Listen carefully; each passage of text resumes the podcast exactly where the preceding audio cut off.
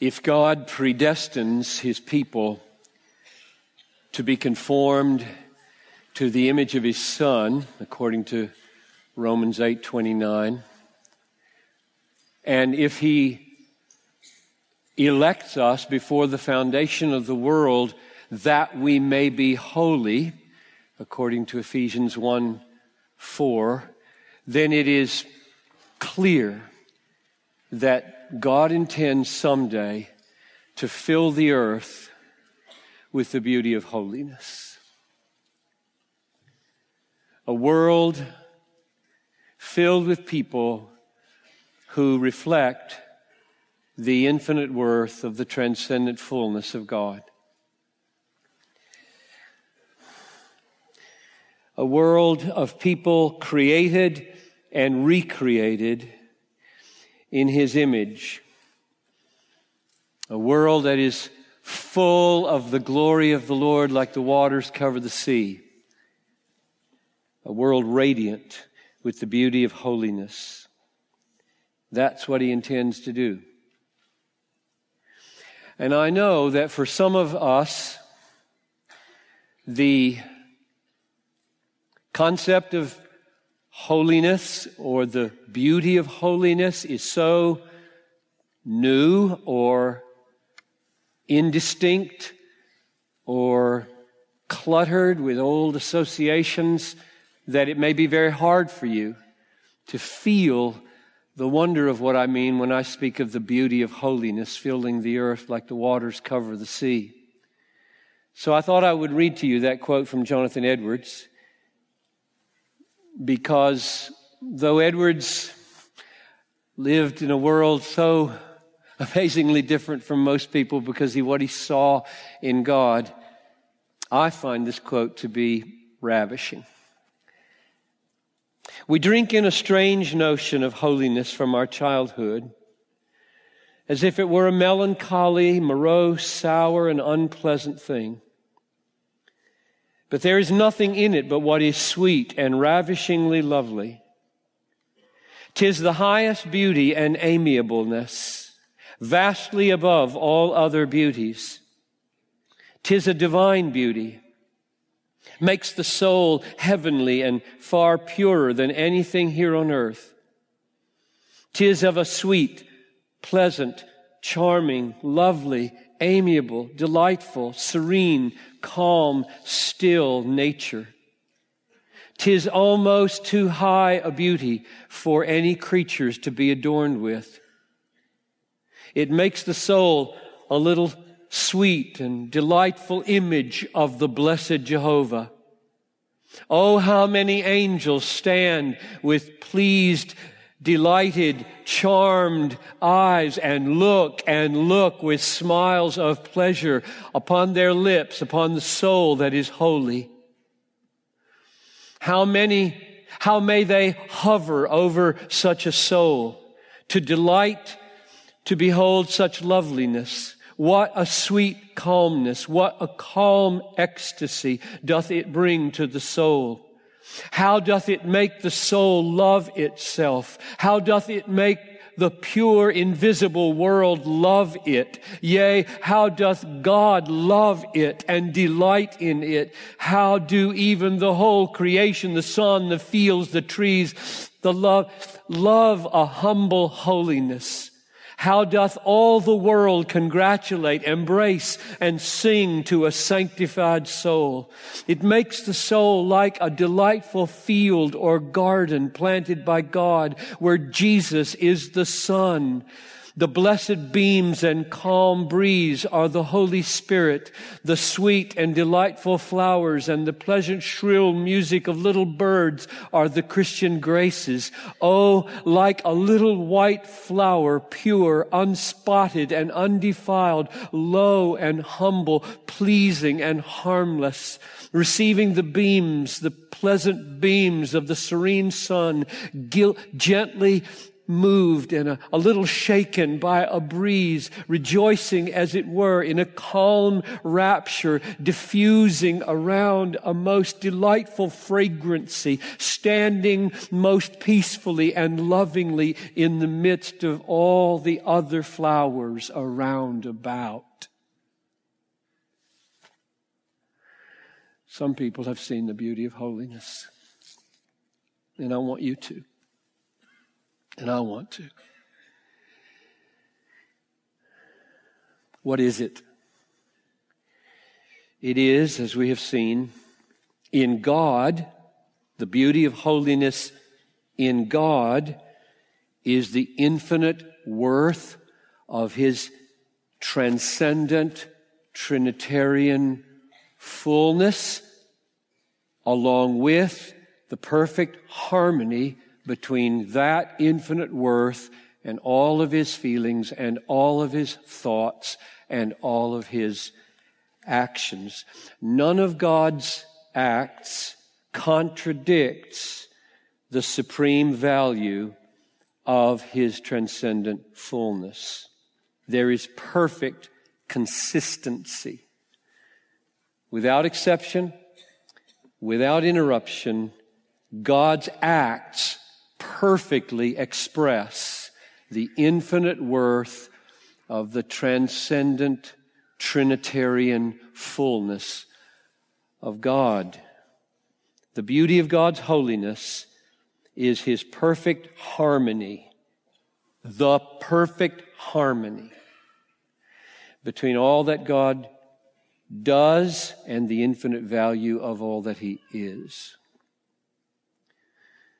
The beauty of holiness in God is the perfect harmony, harmony between all that God does and the infinite value of all that God is. Harmony. In us, therefore, the beauty of holiness is similar.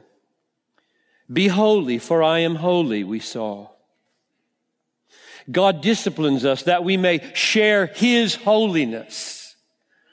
And therefore, the beauty of our holiness is the harmony between all of our thoughts and all of our feelings and all of our actions and the infinite worth of the transcendent Trinitarian fullness of God.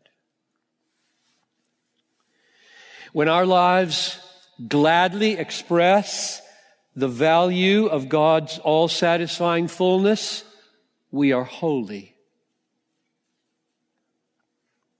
We are beautiful.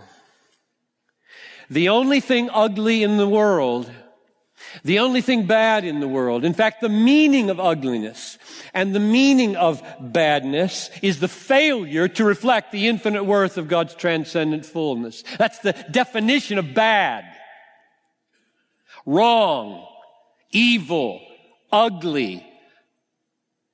The failure to express gladly and fully the infinite value of the transcendent Trinitarian fullness of God. That's the meaning of bad. And the opposite is called holy. Wherever our emotions and our thoughts and our deeds show forth the infinite worth of God's transcendent Trinitarian fullness, we are holy and the beauty of holiness is shining. Someday, that is what will fill the whole earth. This is my son's, my oldest son's 40th birthday. I was sitting on the couch this morning thinking about his growing up in that house. And I looked out the window at the magnificent yellow tree in my front yard. It's magnificent for about three days. and there's a lesson in that. And it was beautiful. The sun was just blazingly bright on those leaves. And I thought, oh God, the beauty of holiness trying to break through on my life. You trying to say something to me this morning about the beauty of holiness that I long for all my children to know and all of you to know. That someday that tree and what just was spectacularly beautiful to me this morning will be such a dim reflection of what is going to fill this earth like the waters cover the sea. God is going to fill the earth with the beauty of holiness by filling the earth with saints, holy ones. And they will shine like the sun in the kingdom of their Father. Matthew 13 43. You will shine like the sun in the kingdom of your Father. And all that is evil will be cast into outer darkness and the new creation, the new universe will have nothing of sin in it and no misery in it. And all the ransom church of God will be saved to sin no more and be only holy. And what a beautiful society that will be.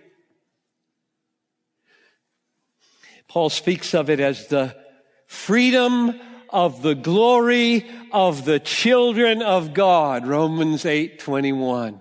Freedom from all sinning. Imagine it. Imagine it. You won't ever sin again. Not a thought, not a feeling, not a deed with any little increment of evil in it. And nobody around you will either. And there'll be no misery of any kind.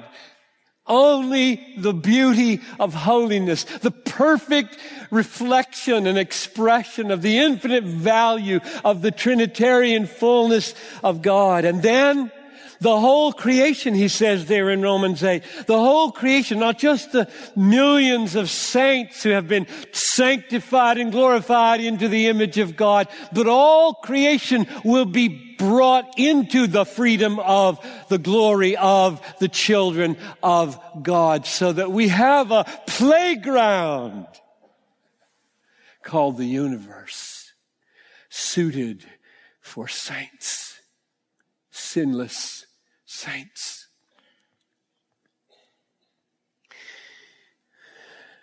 I'm eager. Hasten the day, Maranatha. Come, Lord Jesus. So, the new universe that we're moving toward is that there will be perfect harmony between the natural world and between the fullness of human life in the image of God and the infinite worth of the Trinitarian fullness of God. A perfect harmony, which does not exist yet. And that's why we're all as sick and sad and sorrowful as we are. Everything, every emotion, every thought, every action will testify to the infinite worth of God's transcendent fullness in the redeemed universe, and it will be filled with the beauty of holiness. That's where we're going. That's the meaning in the end of sanctification. It will all be sanctified. It will be made holy. And it will satisfy and until then, we're in a grand process called sanctification or glorification or becoming holy as God is holy. And what I want to show in this message is that this process is a divine miracle in you that you are the actors of. Sanctification, moving towards the sanctification of the universe, where it is full of the beauty of holiness, and the beauty of holiness fills the earth like the waters cover the sea. That's a miracle, one by one, one by one. It's a miracle that God works in you and you act the miracle. That's what I want to show from the Bible. God is fully engaged in bringing your life and this world to its appointed destiny of holiness. Fully engaged. God is totally engaged in your life and in this world, bringing you and it to the appointed destiny of conformity to the Son of God or to holiness. And that full engagement of God is no limitation upon your full engagement in sanctification. Rather, instead of being a limitation upon your full engagement, God's full engagement is the creation of your full engagement.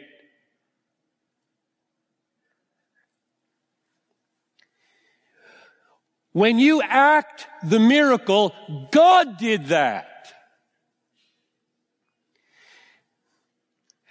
If you don't act the miracle of sanctification, there won't be any.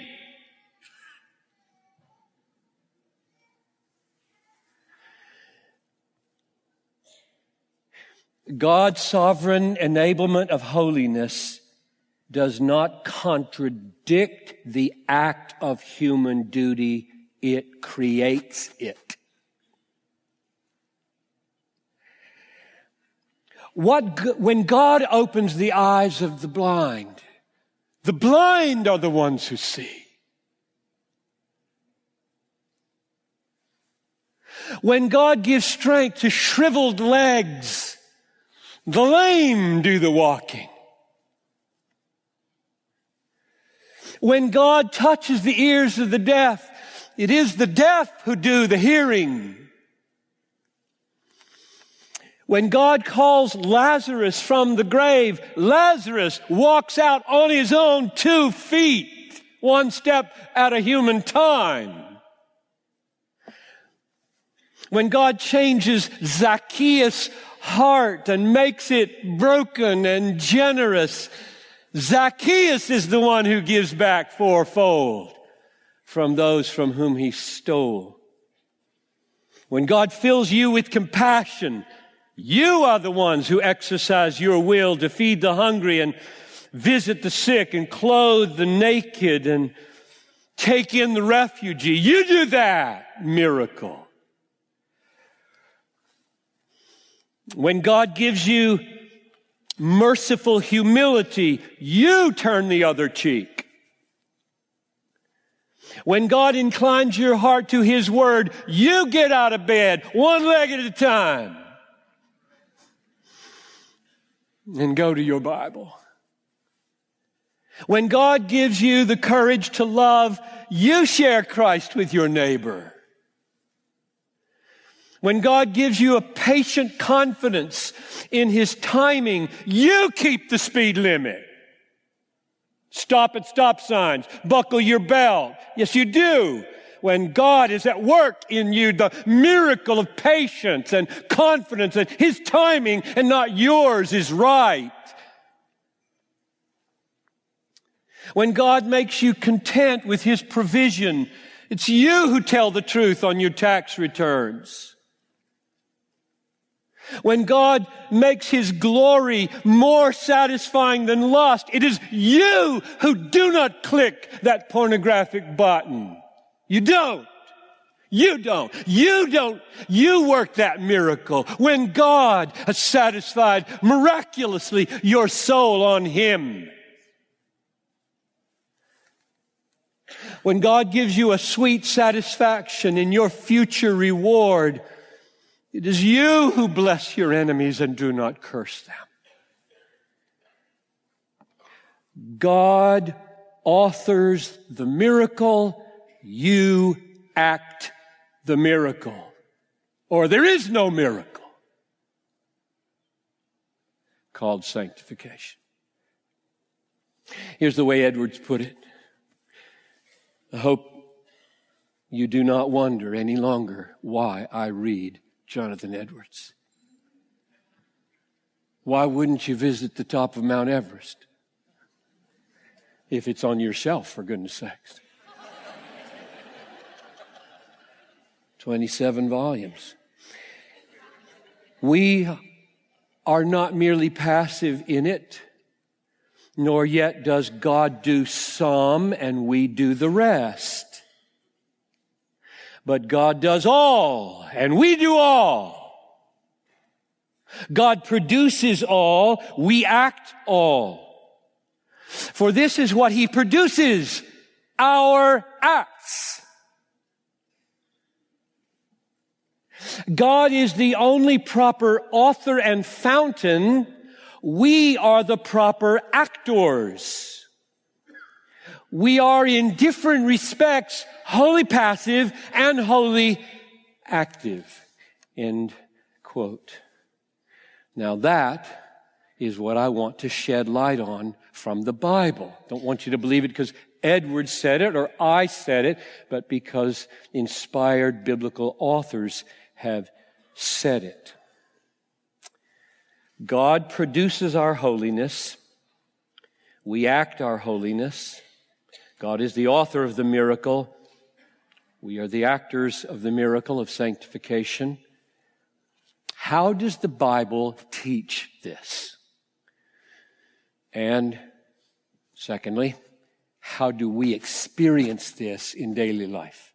Those are my two remaining questions. Let's start with the cross. God in Christ cancels our sins. Colossians 2:15. He canceled the record of debts that stood against us, nailing it to the cross. magnificent verse. Colossians 2. God cancels our sins at the cross through faith alone.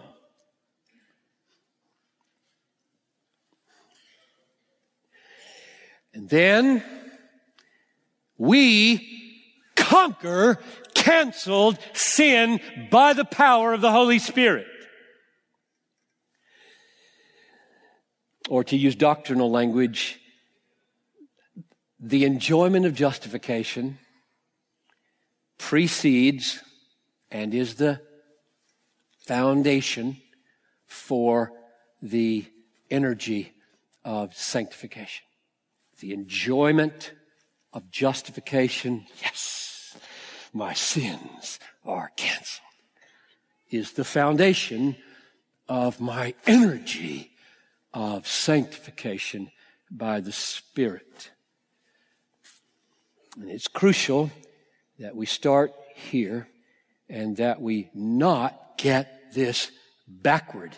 Jarvis Williams began with this point, just underlining the importance of what he said. If you reverse that, sanctification and justification, you have another religion. It's not Christianity anymore. Charles Wesley taught us rightly to sing, He breaks the power of canceled sin. Right? When he said that, taught us to sing that magnificent line, he was teaching us this fundamental truth of how the cross relates to sanctification. The cross cancels sin and then on the basis of the cancellation, we break its power. He breaks the power of canceled sin. There is no gospel and it is unsingable to switch it around. He cancels the guilt of conquered sins horrible heresy, another religion. He doesn't cancel the sins you've conquered. You conquer the sins he's canceled.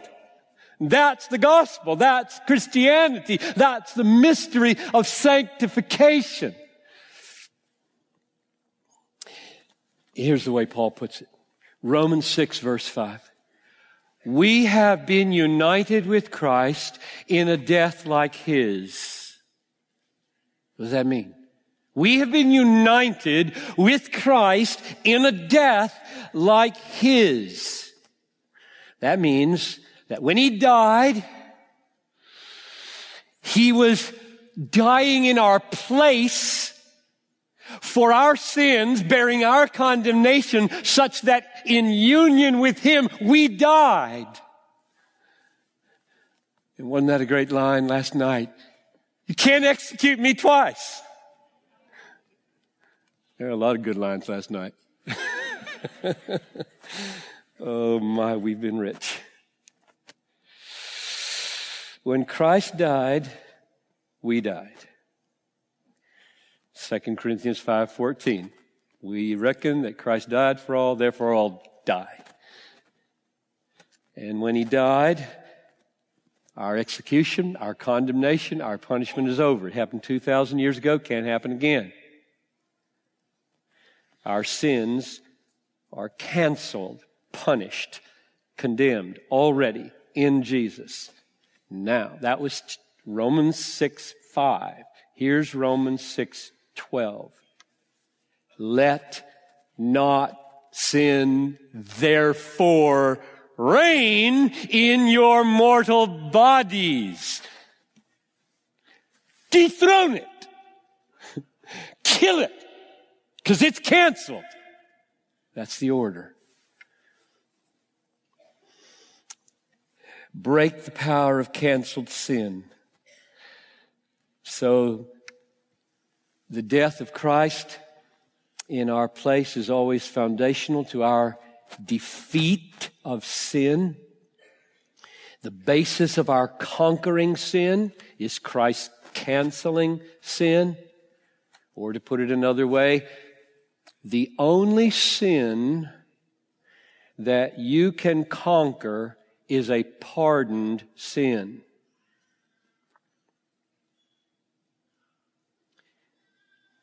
The only sin that you can conquer is a pardoned sin.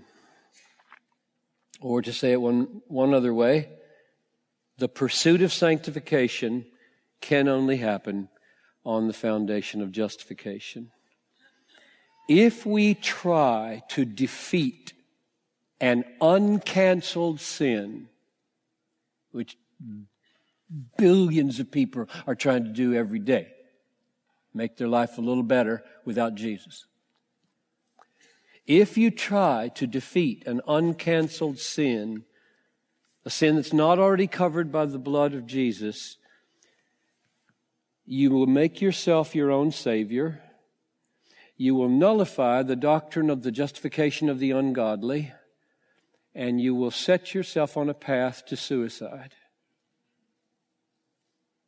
Despair.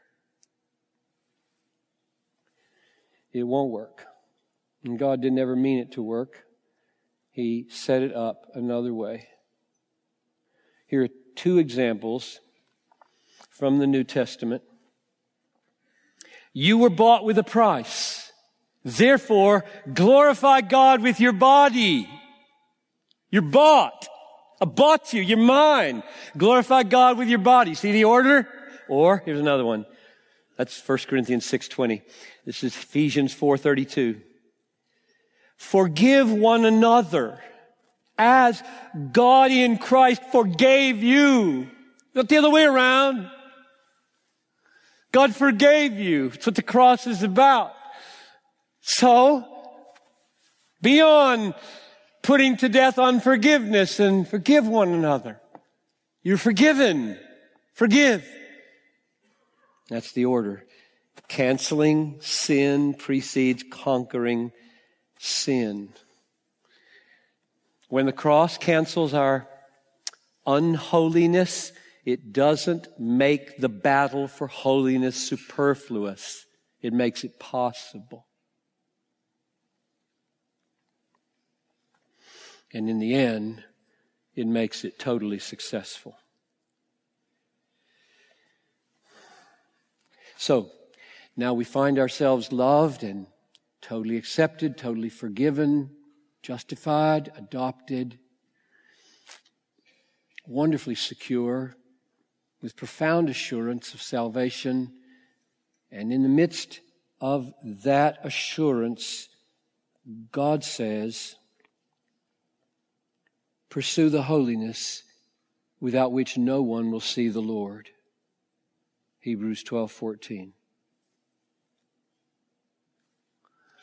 So, in the middle of this unspeakably sweet security and assurance that my sins are canceled and I'm loved and accepted and justified and adopted, the Bible says to me, his child and saint, pursue holiness because if you don't have it, you'll never see him.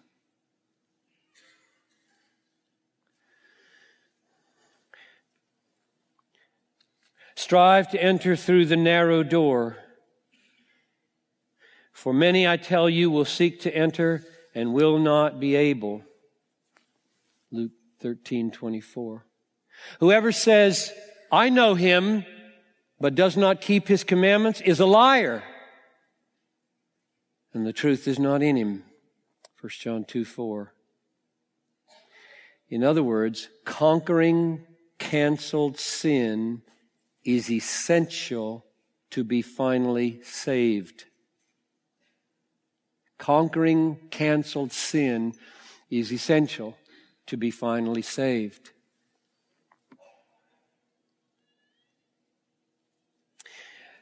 Not because your canceled sins could ever be uncancelled. but because the will to cancel sin and kill the will to kill sin is the necessary sign that it's canceled. Let me say that again.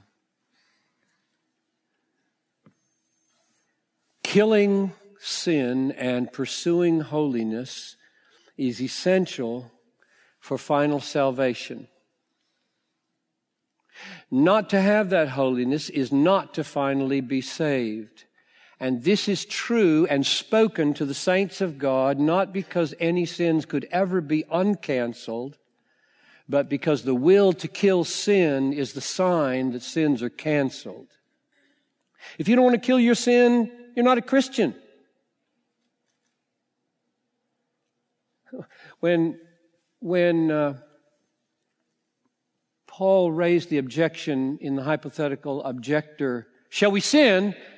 that grace may abound, since it's all free grace, Romans 6 1, his answer was, Dead men don't sin.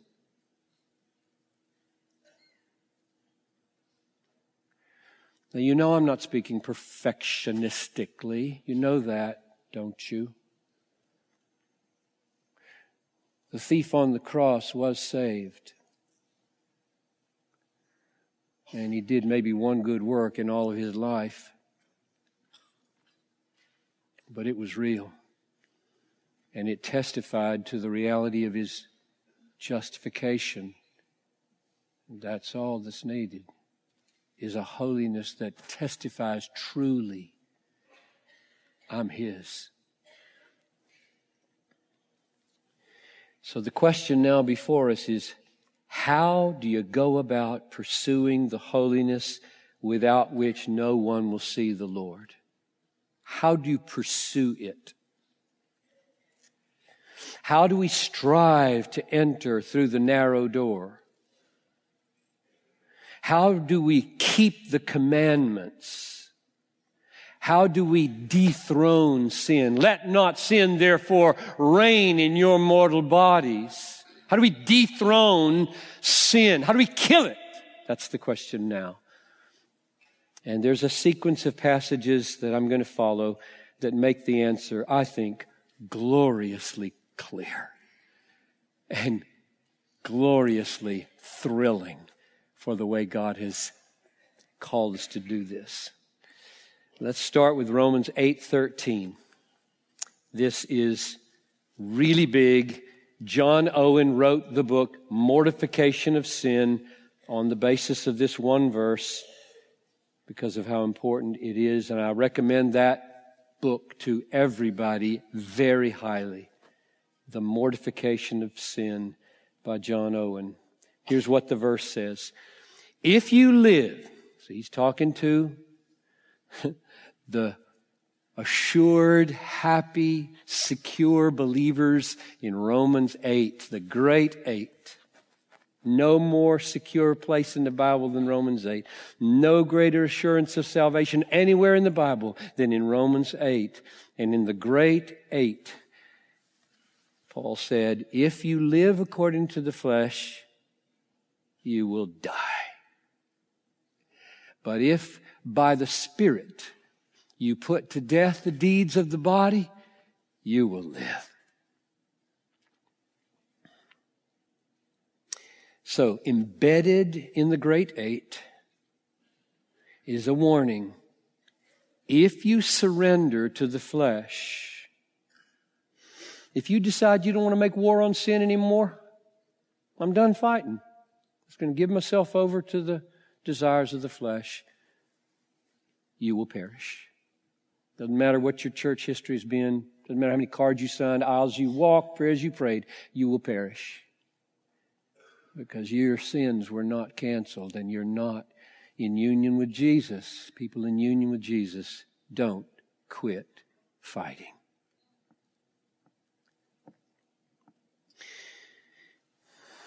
What's the alternative to that sad end? But, middle of the verse, Romans 8:13, but if by the Spirit you put to death the deeds of the body, you will live. You will live. So, my first answer to the question, how do you pursue holiness without which no one will see the Lord? How do you strive to enter by the narrow door? How do you dethrone and kill sin? You do it, verse 13 says, by the Spirit. I thought last night one critique of this conference might be the Holy Spirit didn't get his share. So he's getting it now. If by the Spirit you put to death the deeds of the body, you will live. And we'll come back to what that means and how you do it in just a moment. But just lock that one down. How do you kill sin? How do you dethrone sin? How do you break the power of cancel sin? Short answer, by the Holy Spirit. A lot of questions raised there, but there's the first answer. Now let's put another text beside that one, which says the same thing another way. This is Philippians chapter 2, verses 12 and 13, where this whole conference got started last year, last spring, I suppose. Therefore, my beloved, as you have always obeyed, so now not only in my presence, but much more in my absence, work out your own salvation with fear and trembling, for it is God who is working in you both to will and to work for his good pleasure. That's where I got the title to this conference. Act the miracle. Work out your salvation. The, the word work out here, katergadzeste, means produce it. Bring it about.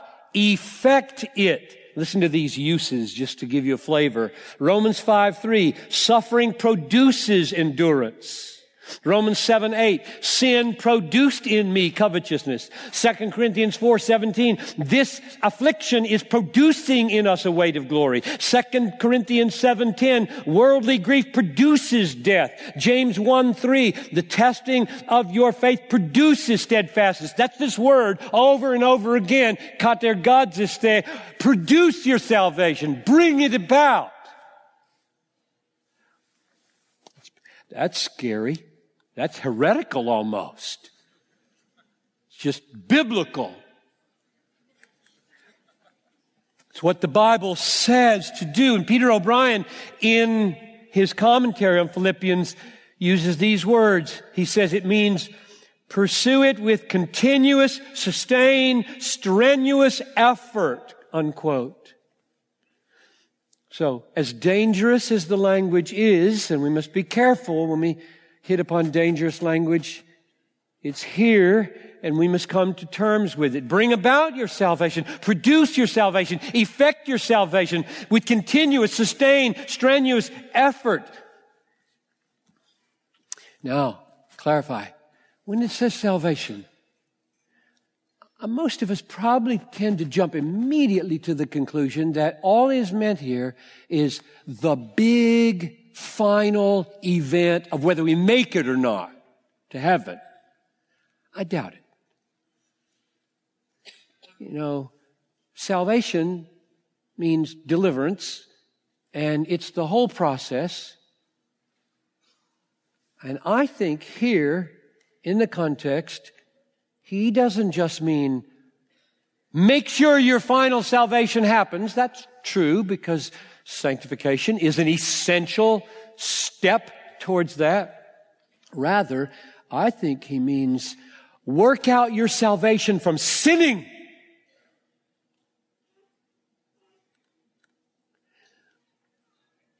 Act your deliverance from sins.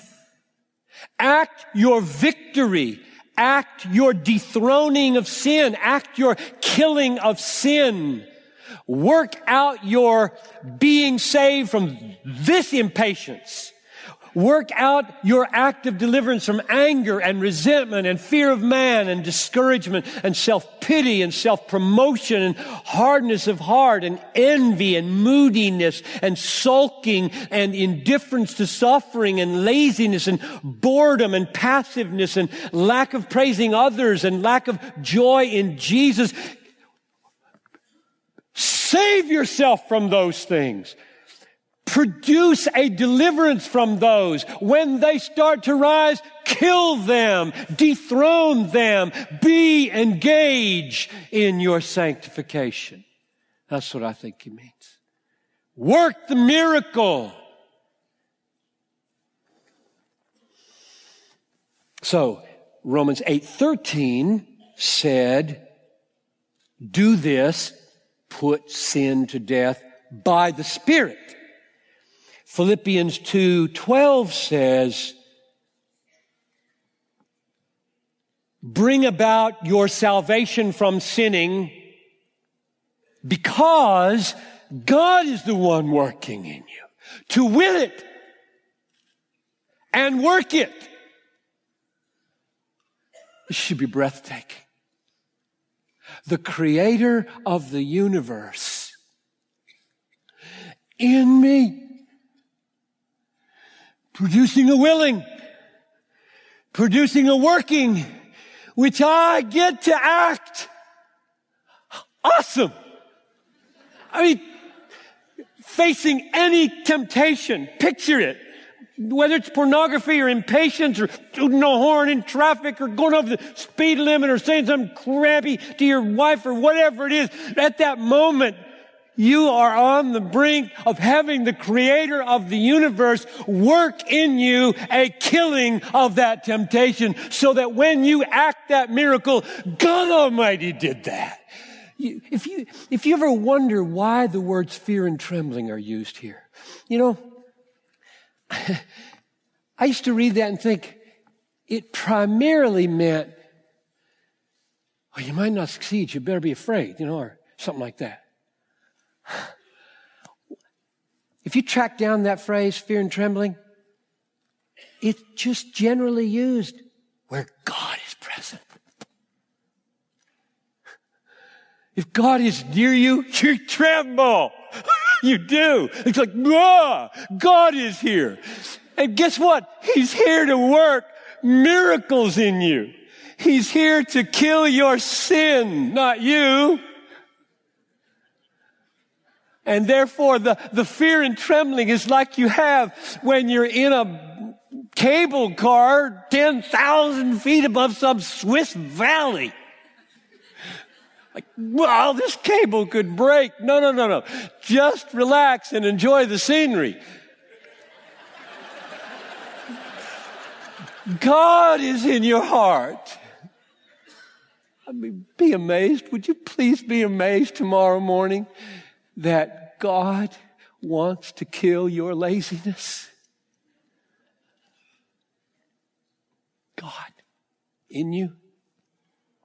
So by the Spirit in Romans 8:13, and because God is in you at work to will and work his good pleasure in Philippians 2:12, I'm saying that's the same. That's the same thing.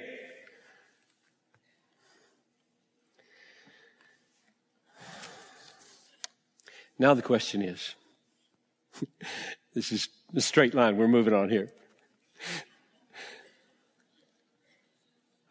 The next question is how do you tap into that? Okay, you just said, you just said the Spirit is the means by which you do it, and the God working in you is the means by which you do it. But what am I supposed to do? What's it like? What, how do I tap in? How to plug into the socket. Well, practically, what are you talking about tomorrow morning? That's the next question. When it says, by the Spirit, we kill sin or pursue holiness, or because God is at work in us, we act the miracle. Here's my answer to this question Galatians 3 5. I don't think it could be clearer. Just, this is why I'm so excited about this message. This message to me is just clear. I hope it's clear to you. How these questions are answered in the New Testament are clear. It's clear what we're supposed to pursue in holiness. It's clear that sins have to be canceled. It's clear that we're supposed to break the power of canceled sin. It's clear that we're supposed to do it by the Spirit. And now listen to how clear this is. This is Galatians 3 5. Does he who supplies the Spirit to you and works miracles among you do so by works of the law? No. Or by the hearing of faith? Yes. So what's the answer to how you tap into the supply of the Holy Spirit coming into your life to will and to work His good pleasure? Miraculously. Answer, by the hearing of faith. That's the answer. Whatever it means, that's the answer. Uh, so we got other questions to ask, right? We're still on the line. We're not going to leap to any lily pad here.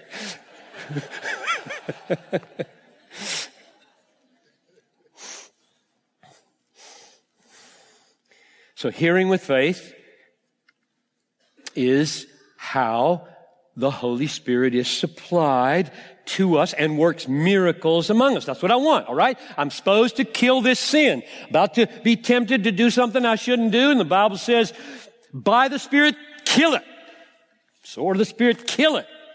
And now, I want to know, okay, Holy Spirit, you're going to somehow do that. How do I engage you? And the answer is not with works of the law. There's no bartering here. There's no earning here. There's no negotiation here. There's no payment here. There's what he calls hearing of faith. Now, what I think that means is that we are sanctified. We experience the power of the Holy Spirit to kill our sin by faith in future grace. Or faith in all that God promises to be for us in Jesus because of what he did on the cross. In other words, the way you tap in to the power of God for the miracle of sin killing sanctification is by hearing, okay, here's the hearing part, hearing a blood bought promise concerning you in your situation. I hear it. Now, that means that's why you have to get up and read your Bible in the morning and have some promises in your head, some daggers in your, in your arsenal. So you hear reading your Bible, quoting it to you in your memory bank. Somebody, this is why I exhort one another every day as long as it's called day, because some days I forget and you remember and you need to tell me what I need to know and trust. Horizontal dimension of sanctification.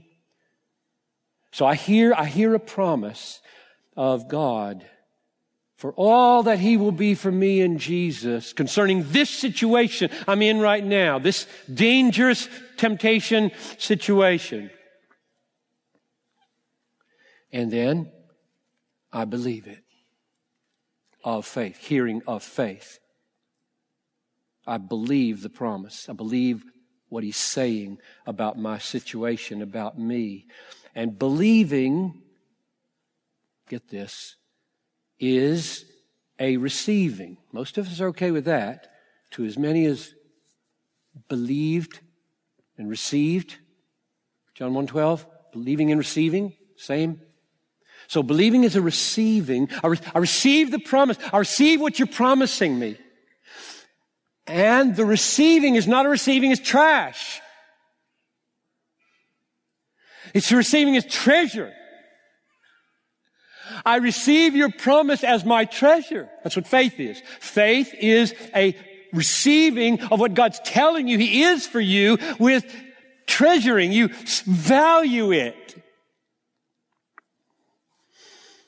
And my argument is that faith of hearing is the channel through which the Holy Spirit breaks the power of canceled sin.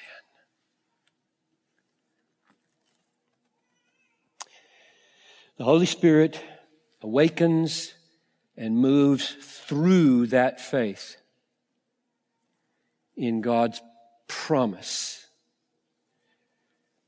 and that's the power to break canceled sin.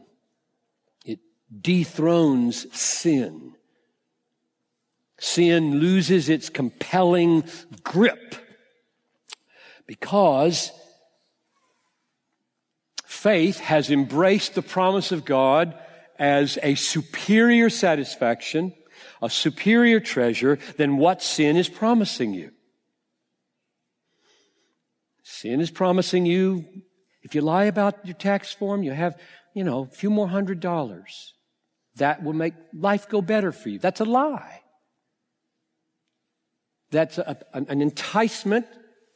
Lying will, will make things go better. That's a lie. It's an enticement. It offers a pleasure to you.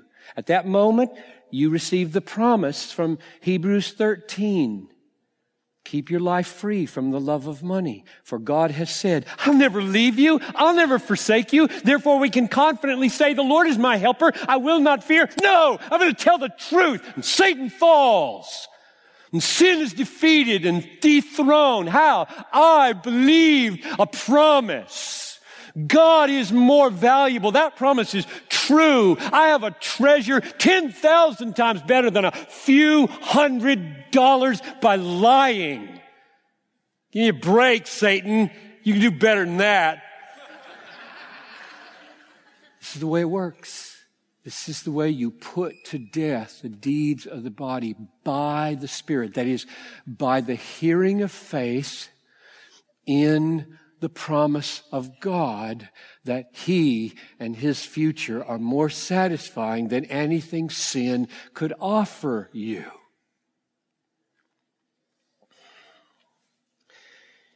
Now, let me illustrate with some very powerful passages what that looks like.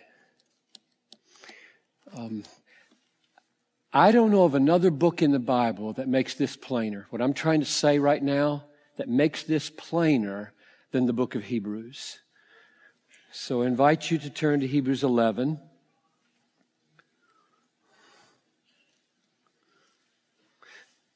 Let me do a little summary here so you can see the line we're on.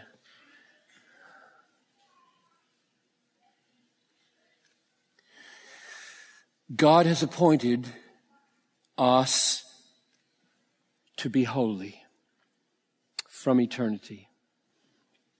Holiness is bringing our lives into conformity to the infinite worth of God's transcendent Trinitarian fullness so that our lives reflect the value of God over everything else. On the process towards that final fullness at the end of the age, He canceled sin. On the basis of that canceled sin, He calls me to break the power of canceled sin. Kill it. Dethrone it. As a means to that end, he said, do it by the Spirit. Do it because I'm at work in you to do it. You act the miracle. I author the miracle. And when we ask, how do you get into that power? How do you tap in? He said, does he who supplies the Spirit to you do so by works of the law or by the hearing with faith? Answer, by the hearing with faith. So here's where we are in our, in our line. We're in a line. They're right there. That's where we are. What does that look like? Tapping into the power of the Spirit to kill sin by faith in a promise. Hebrews chapter 11, verse 1 defines faith. Now, faith is the assurance of things hoped for, the conviction of things not seen. So I'm just going to settle it. I'm saying I love this message because it's clear. What's faith? The assurance of things hoped for. Faith is future oriented. You promise me something, I'll believe it. Now, faith, that doesn't mean faith has no backward glance to the cross where all of that was bought. It's just not the focus. When you talk about killing sin, which is what chapter 11 is about, by faith, Abraham went out and obeyed. This is what it means. By faith, Abel offered the right sacrifice. By faith, Sarah gave birth. By faith, Samson. By faith, by faith. The way all these people did acts of righteousness, holiness is this faith. This faith. Don't bring anything else in right now. Just that faith. The assurance of things hoped for. Or look at verse 6. Without faith, it is impossible to please him. For whoever would draw near to God must believe that he is, that he exists, and that he is a rewarder of those who seek him. So what is faith? It's the assurance of things hoped for, like what? Reward. God and all that He promises to be for us. You don't please God at all if you don't want Him as your reward. Faith is a receiving, a treasuring, and embracing of all that God promises to be for you in Jesus. That's the meaning of faith in Hebrews 11, which is defined that way not only because it's true, but because it works to bring about what we're after here. So let's look at one or two illustrations. And oh, I love these illustrations. I want to be this way so bad.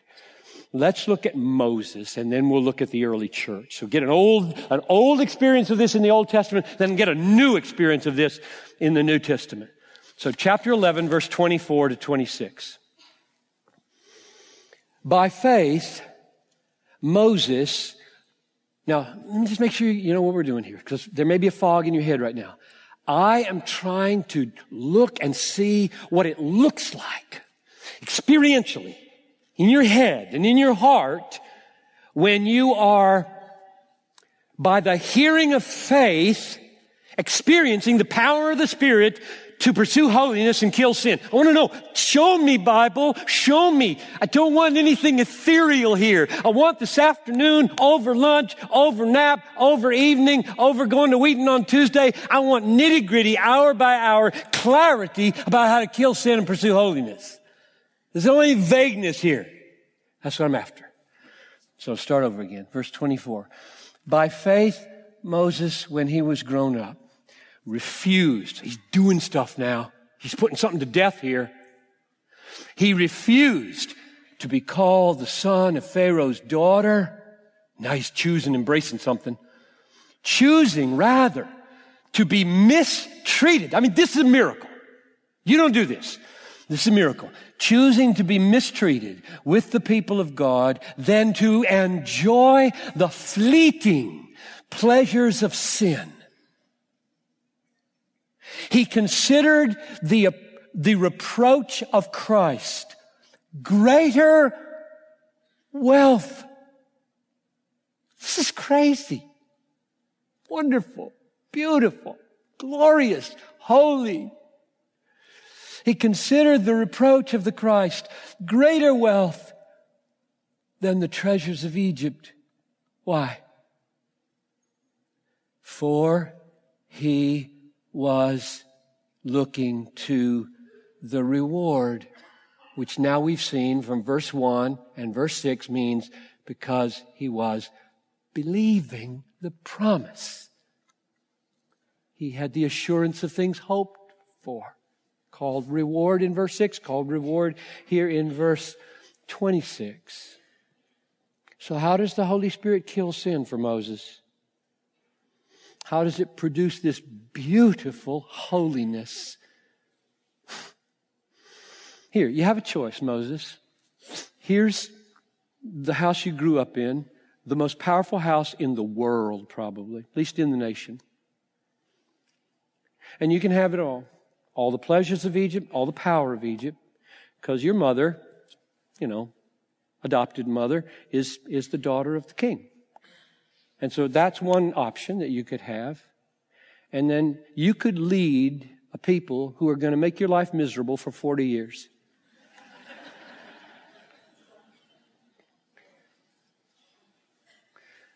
and he chooses to lead a people. You love your church, guys? To pastors. You love your church?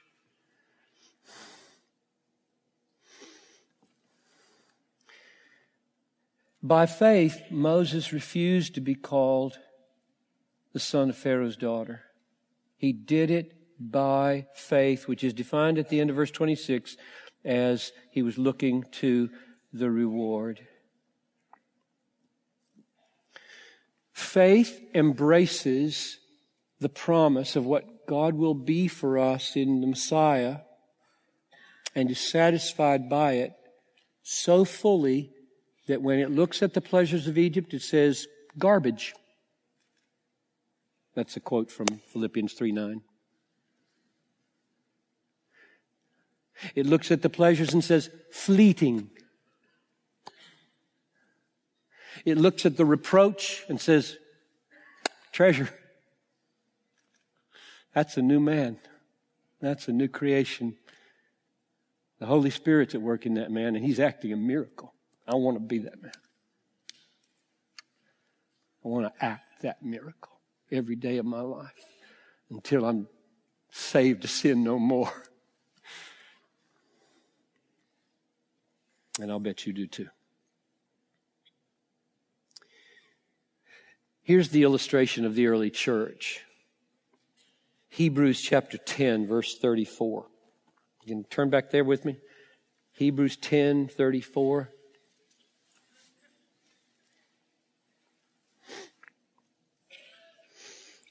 How did they kill the sin of fear and greed and selfishness? How did they act the miracle of compassion and risking their lives and all their property in order to visit their friends in prison? And the answer is by faith in future grace by looking to the reward, by the assurance of things hoped for. So let's read it. Verse 34. You had compassion on those in prison, and you joyfully accepted the plundering of your property.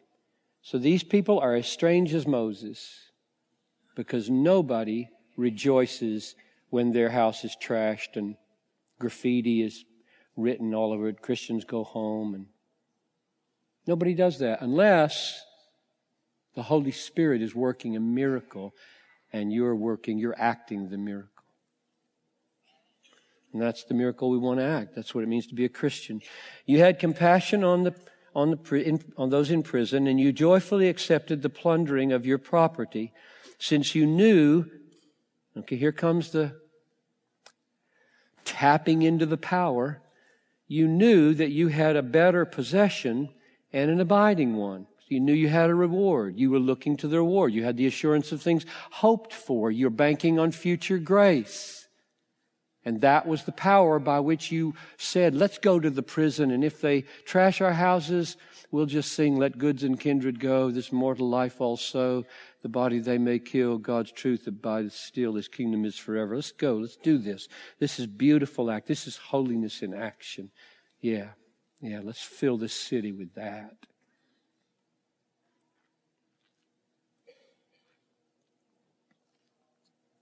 Does he who supplies the Spirit to you and works miracles among you do so by works of the law or by hearing with faith? Answer He pours the Spirit out to work miracles among you by hearing with faith. And they heard a promise. What promise do you think they heard? Hmm. If I stayed in the book of Hebrews to get my answer, I'd probably say Hebrews 13:5, one I quoted already. Keep your life free from the love of money, for God has said, I will never leave you or forsake you. Therefore, I can confidently say, The Lord is my helper. I'm not going to love money, I'm going to love people. That, that may be the one they listened to. They heard. They heard. And then they believed. And then they went to the prison and their houses were trashed and they rejoiced that they were able to have God be holy. But I don't, I think it might have been another promise. Because notice that last couple of phrases in verse 34. You yourselves knew that you had a better possession, so better than all the stuff they're going to trash, and an abiding one. So it's bigger, and better, and it's longer. And when I hear that, I think of a, another promise, namely Psalm 16:11. In your presence is fullness of joy. At your right hand are pleasures forever. And those two promises correspond precisely to the they had a better possession and an abiding one. So whether whether that's the one specifically that they had in their mind, you know, this is the way it works. A group of people get together. They're going to decide, a husband and wife maybe, going to decide if they're going to do something risky here for Jesus. They sit down, they start reading their Bibles. God makes something leap off the page, like a Psalm 16, 11 says, we've got a treasure. And his name is Jesus, and it's greater and longer than any treasure we could have here. And I'll just tell you, last night as I was doing my little underlining here to get ready for today, this is the point where I said, why don't you stop here and make sure that they feel the force of this because some of these people came here afraid to do what God wants them to do, and I mean to release them in this service. Some of you are in your 60s, like me, and you know there's something exciting in front of you and you're scared. Some of you are 20 and you know there's a tough decision in front of you that would be glorious if you took it and scary and painful. And fear and greed and selfishness are looming like big lions in the path, just like they were for these folks. If we go to the prison and visit our friends, they'll know we're Christians. And if they know we're Christians, the same fate that befell them may befall us. And what about our kids? And our couch? And my grandmother's French piece and grandfather's clock. He wants to say something right now to you from this text. And I don't know what it is, but you may hear it. And on and on we could go, but I'll stop. On and on we could go looking at Promise after promise after promise connected to obedience after obedience after obedience so that the Holy Spirit is released in power time after time after time and human beings act miracle after miracle after miracle called holiness. And it is so beautiful. This kind of people who go to the prison or a Moses who signs on to love a people for 40 years who hardly ever give him any thanks at all. That's beautiful. That's beautiful. That's what the world is dying to see. Holiness like that. So let's do a recap and stop. Let's go back to where we started. The meaning of holiness, the beauty of holiness in God's children is the harmony, the concord between our lives and the infinite worth of the transcendent fullness of God. God is infinitely valuable in all that he is, high, transcendent, lifted up, self-existing in Trinitarian fellowship and fullness, infinitely valuable, and our lives are being brought into conformity to that. That's holiness. That conformity, that harmony, harmony, that concord between God's value and our thoughts and feelings and and actions. And on the way to that final beauty that fills the earth, he is canceling sin once for all in Jesus Christ. And then he's calling us to break the power of canceled sin.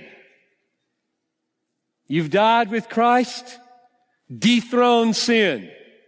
Romans 6. And he's calling us to do it by the Spirit. If by the Spirit you put to death the deeds of the body, you will live. Or to say it a different way, He's calling you to do it by banking on the fact that God is at work in you to will and to work for His good pleasure. Believe that. He's calling us to tap into that power, that miracle authoring power by believing. Does He who supplies the Spirit to you and works miracles among you, do so by works of the law? No. But by hearing with faith? Yes. Hearing a promise, believing it, receiving it, embracing it as a superior treasure because of all that God is for us in Jesus to anything sin might offer. And the Holy Spirit is awakening and moving through that act of treasuring called faith such that the power of canceled sin is broken. And you're free. You get a foretaste of the freedom of the glory of the children of God that will one day cover the earth.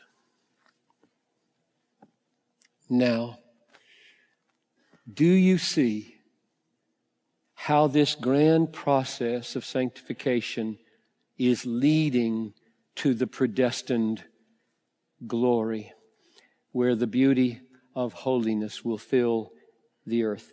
God has ordained that all obedience, all Christian obedience be the obedience of faith.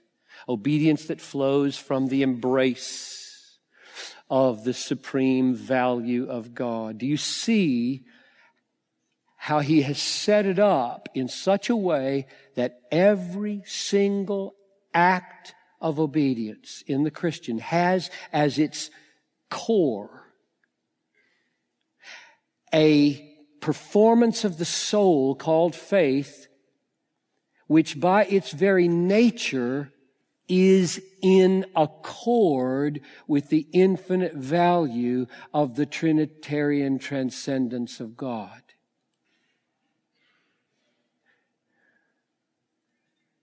And therefore, since God has ordained that all obedience be obedience by the hearing of faith, all that obedience will reflect the supreme value, the worth, the infinite worth of the transcendent Trinitarian fullness of God, and therefore the world will be filled with the holiness of God and of His people, because it will be filled with the obedience of faith.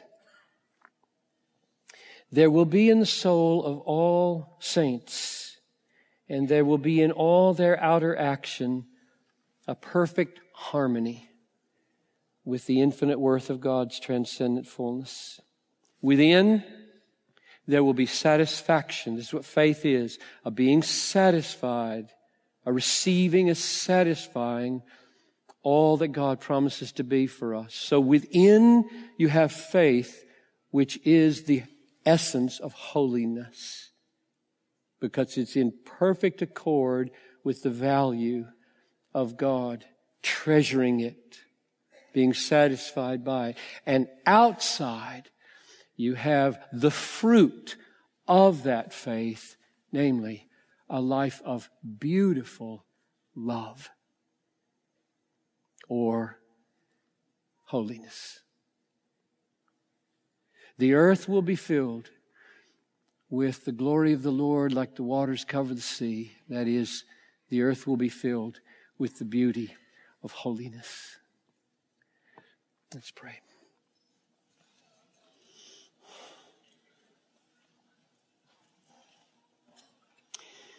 Father in heaven, I pray now that you would apply the cancellation of our sin to every person in this room through faith alone. Then I pray that you would awaken in every one of us a profound, blood bought resolve to break the power of canceled sin. And then I pray that you would grant us to see that this is by the Spirit and by God at work within us to will and to do His good pleasure. And then I pray that you would grant that we would see that it is by the hearing of faith that the Holy Spirit is active in this miracle working sanctification. And so grant to us faith. May we be a people who embrace the infinite value of the transcendent fullness of God. I pray this in His name.